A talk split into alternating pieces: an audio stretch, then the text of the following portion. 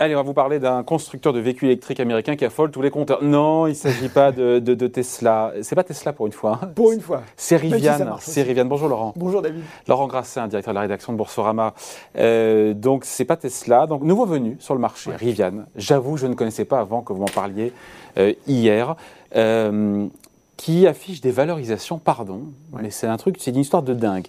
C'est un avion, c'est plus une voiture électrique. Là. Voilà. Pour ceux et ceux qui sont passés un peu à côté de l'opération et de l'IPO, comme moi, Expliquez-nous Rivian. Oui, alors Rivian, on va revenir déjà effectivement sur l'homme à l'origine de Rivian, parce que ce sera peut-être effectivement d'ici quelques années le futur, le futur Elon Musk, même si c'est assez euh, rigolo quelque part, il est beaucoup plus discret. Euh, sa, fiche Wikipédia, c'est une ligne pour le moment.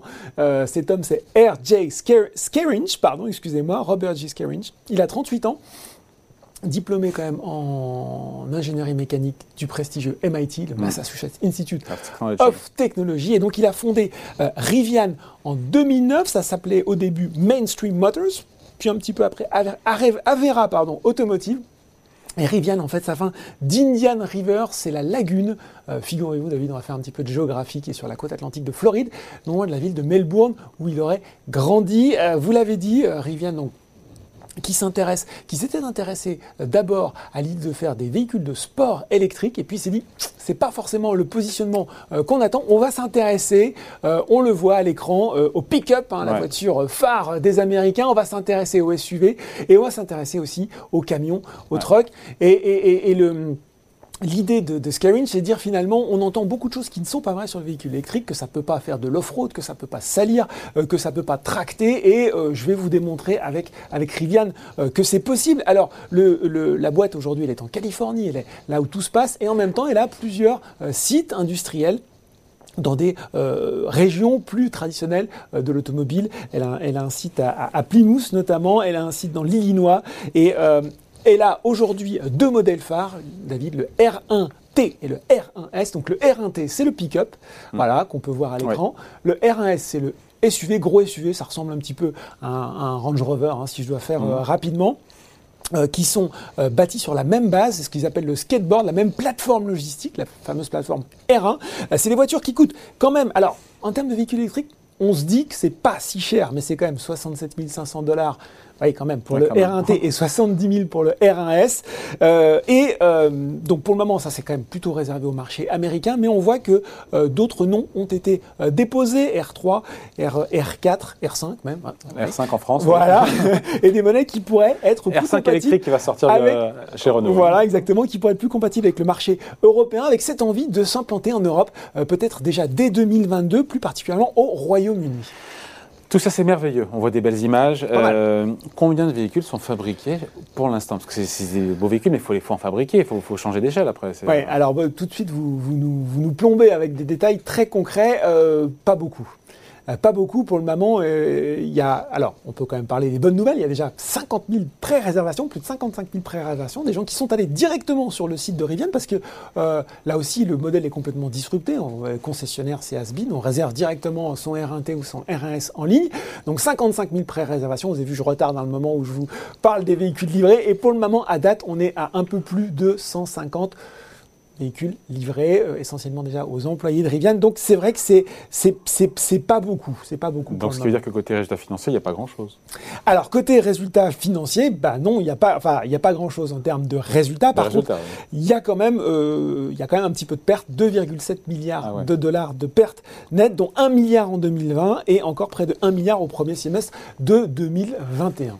Et tout ça, ça n'a pas empêché cette, euh, cette euh, c'est plus qu'une start-up, hein, ce constructeur automobile en devenir, euh, de lever des fonds avec des montants considérables et de réaliser peut-être une des plus grosses introductions en bourse sur le marché américain. Ah, complètement, effectivement. Depuis sa création, la société, elle avait déjà levé, David, 11,5 milliards de dollars, dont 10 milliards de dollars depuis 2019. On s'arrête un peu sur ces chiffres parce que on pourrait presque évacuer 10 milliards depuis 2019. Euh, et vous allez voir qu'un certain nombre de bonnes fées se sont penchées sur son berceau et ça explique ceci, explique aussi cela. Alors on a des fonds, hein, des fonds et pas n'importe lesquels, T. Price, BlackRock, Soros Fund Management, Fidelity, Cotahu et Third Point. Et puis aussi le soutien de deux groupes, sociétés emblématiques, Ford déjà, hein, qui... Euh, Ah, qui, qui d'ailleurs s'est battu avec General Motors pour pouvoir investir dans Rivian. C'est vous dire si le sujet les intéresse. Ils ont à peu près 13% du capital et surtout, surtout, surtout Amazon.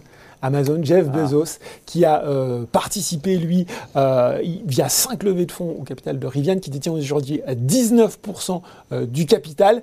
Et surtout, je vous avais dit, hein, Rivian, c'est les SUV, le pick-up, mais aussi les trucks. Il y a cette commande qui a beaucoup fait parler. Amazon qui a commandé euh, 10 000 euh, camionnettes, vannes électriques de livraison à Rivian, qui doivent être livrées dès l'année prochaine avec un contrat d'exclusivité, je crois, qui dure jusqu'en euh, 2023. Et on se dit que finalement, la compétition Elon Musk, euh, Jeff Bezos, qui était déjà, euh, qui faisait déjà rage dans l'espace, est désormais sur nos routes, Sur Terre et sur nos routes. sur terre, euh, sur terre et dans l'air. Voilà. Sur l'introduction en bourse, alors si on revient sur l'introduction. On revient sur l'introduction en bourse qui s'est effectivement La euh, passée la semaine dernière, 10 novembre.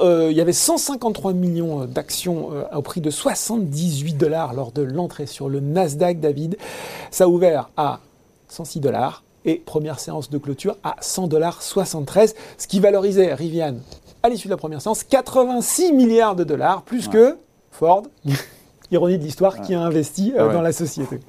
Voilà. Et on l'a dit, plus grosse introduction en bourse depuis euh, 2014, depuis Alibaba en fait. Voilà. Mais ça s'est un peu calmé depuis. euh, alors, il y a eu. Alors, ça s'est un peu calmé hier, effectivement. Non, voilà, c'est ça. Ça s'est Le calmé. titre hier, enchaînait les mais- hausses pour mais- se calmer un peu hier. Mais quand même, plus 22%, plus 5,7%, plus 14,9%, plus 15,2%. Ouais. Hier, les marchés américains étaient un petit peu plus hésitants, moins 15% hier. Quand ça corrige, ça corrige aussi de façon assez forte. Mais quand même, il faut savoir que avant cette phase de correction, Rivian était monté à la troisième place des constructeurs mondiaux en termes de capitalisation. Derrière Tesla.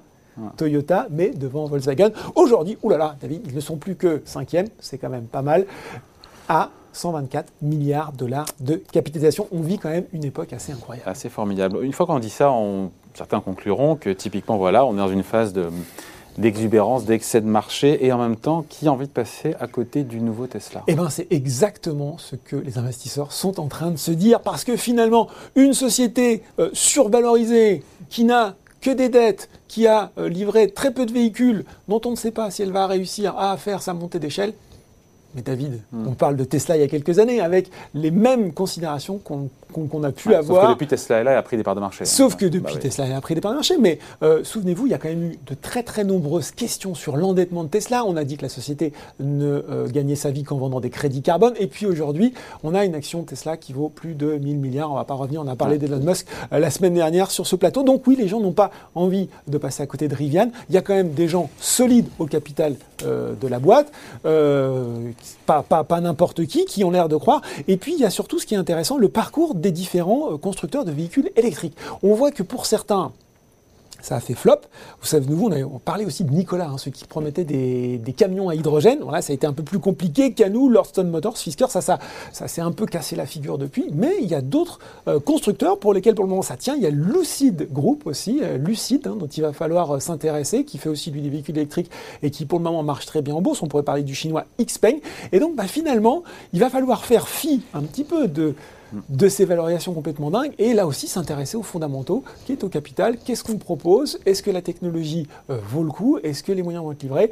Et donc il va falloir se garder, juste d'écarter ça d'un petit rire euh, un peu méprisant en se disant haha c'est n'importe quoi et euh, prendre le temps de bien regarder les nouveaux modèles économiques. On peut se dire aussi David a une époque finalement on a déjà réalisé que la disruption ça marchait, on peut avoir plus envie d'investir dans un pure player complètement moderne, complètement intégré à l'électrique, que sur un euh, constructeur en transition qui va devoir gérer la transformation de son appareil de production, les coûts salariaux, les coûts sociaux, etc. Pour l'instant, les etc. investisseurs ont tranché euh, parce que 124 milliards de dollars. Ouais, Rivian, euh, cinquième constructeur automobile Voilà. en termes de valorisation Oui. boursière. Pour l'instant, Pour 156, 150 véhicules vendus.